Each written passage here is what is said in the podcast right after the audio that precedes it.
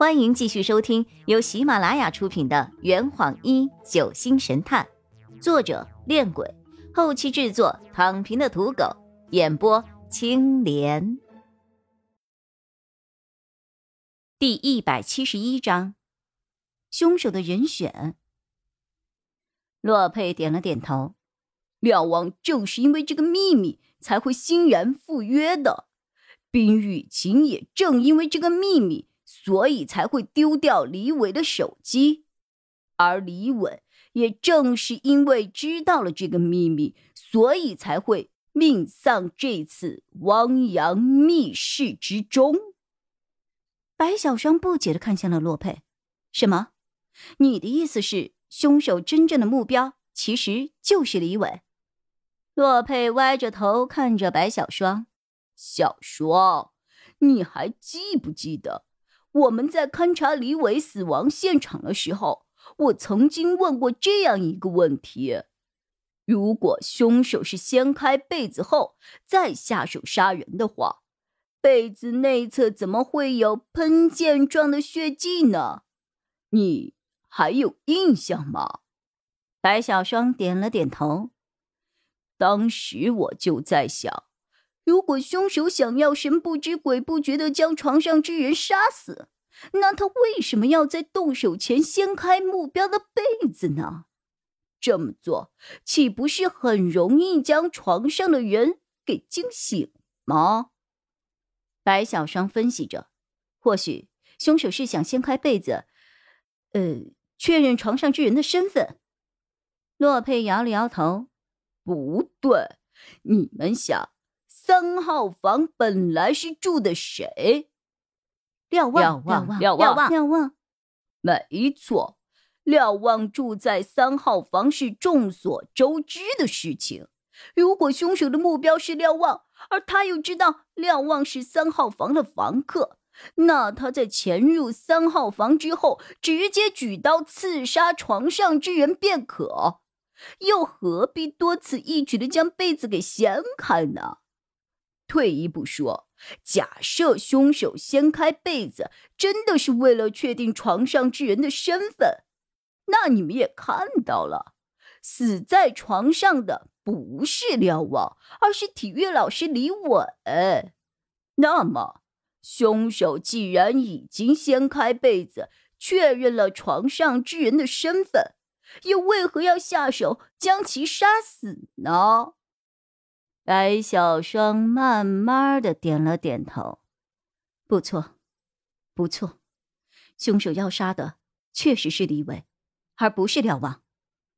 嗯，而且这个凶手知道廖望和李伟二次换房的事。听到这话，廖望质疑了：既然凶手要杀的是李伟，又为何要以冰雨晴的名义寄信给我了啦？因为这个凶手蠢呐，明知人生短暂，他还非要走捷径。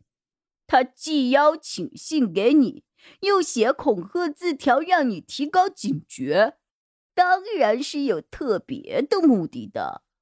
然而，恐怕连他自己也没有想到。你与冰雨晴之间的秘密，其实根本就没有几个人知道，这就为我们锁定凶手的身份提供了极大的便利。抓住这个机会，我得赶紧刷一点存在感。我站了出来，凶手就是因为知道廖望与雨晴之间的秘密，所以才假借雨晴的名义将廖老师你骗出来的。没说两句。洛佩又把我的话给抢走了。顺着这个思路想，夏夜左一、陈米林、黄婉一和邵中天就肯定不是凶手了。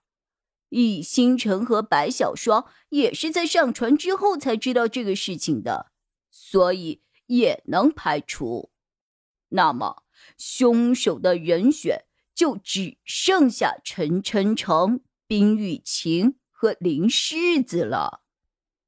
陈晨成惊慌失措的站了起来，急忙为自己辩解：“你胡说，我没有杀人，我昨晚甚至都没有见过他。绕了这么大一圈，焦点最后集中在自己身上，他这么激动也是情理之中的事情。易星辰将手放在了陈晨成的肩上，用力的把他按在了凳子上。陈诚，你别激动啊！如果他要是胡说八道的话，我就帮你揍扁他。可如果他说的是真话，他突然将脸凑到了陈晨晨的耳边，我就打扁你。陈晨晨紧张的咽了口水。与此同时，冰雨晴也十分的激动。不是我，真的不是我。我昨天晚上吃了药之后就睡着了，还是你们今天把我给叫醒的。真的不是我。王婉一拉住了他，示意他冷静。白小双也走到了冰雨晴的身边，安抚他的情绪。纵观他们三人当中，最冷静的竟然是林世子。说实话，他是我心中最大的怀疑对象。首先，因为他昨天晚上行踪不定，独自深夜出门，又不知道什么时候返回了房间；其次，是他连续换了三次的衣服。虽然我还没有想到他的衣服在整件案子当中起了一个什么作用，但直觉告诉我，衣服一定和血有关系。最后，就是他的态度。他那天晚上异于常人的态度，才是令我真正起疑的原因。夏夜起身走到了世子的身边，处之泰然的问他：“世子，你不表个态吗？”世子摇了摇头：“洛前辈还没有说完呢，还没有轮到我表态的时候。”洛佩伸了一个懒腰，打了一个哈欠：“呃。”嗯，然后他从口袋里拿出了那瓶装着安眠药的晕船药。现在我可以明确的告诉大家，冰雨晴并不是这起案子的凶手。首先是那封信，凶手以冰雨晴的名义将廖望骗到船上来。让我一开始以为雨晴是诱饵，可是当我在雨晴的房间里看到这瓶安眠药的时候，我才意识到，雨晴不仅是诱饵，而且还是凶手要灾害的对象，因为他有杀人动机。这坛已经喝完了。你猜出凶手是谁了吗？啊，老板，拿酒来。呃呃，更多精彩，请关注青莲嘚不嘚。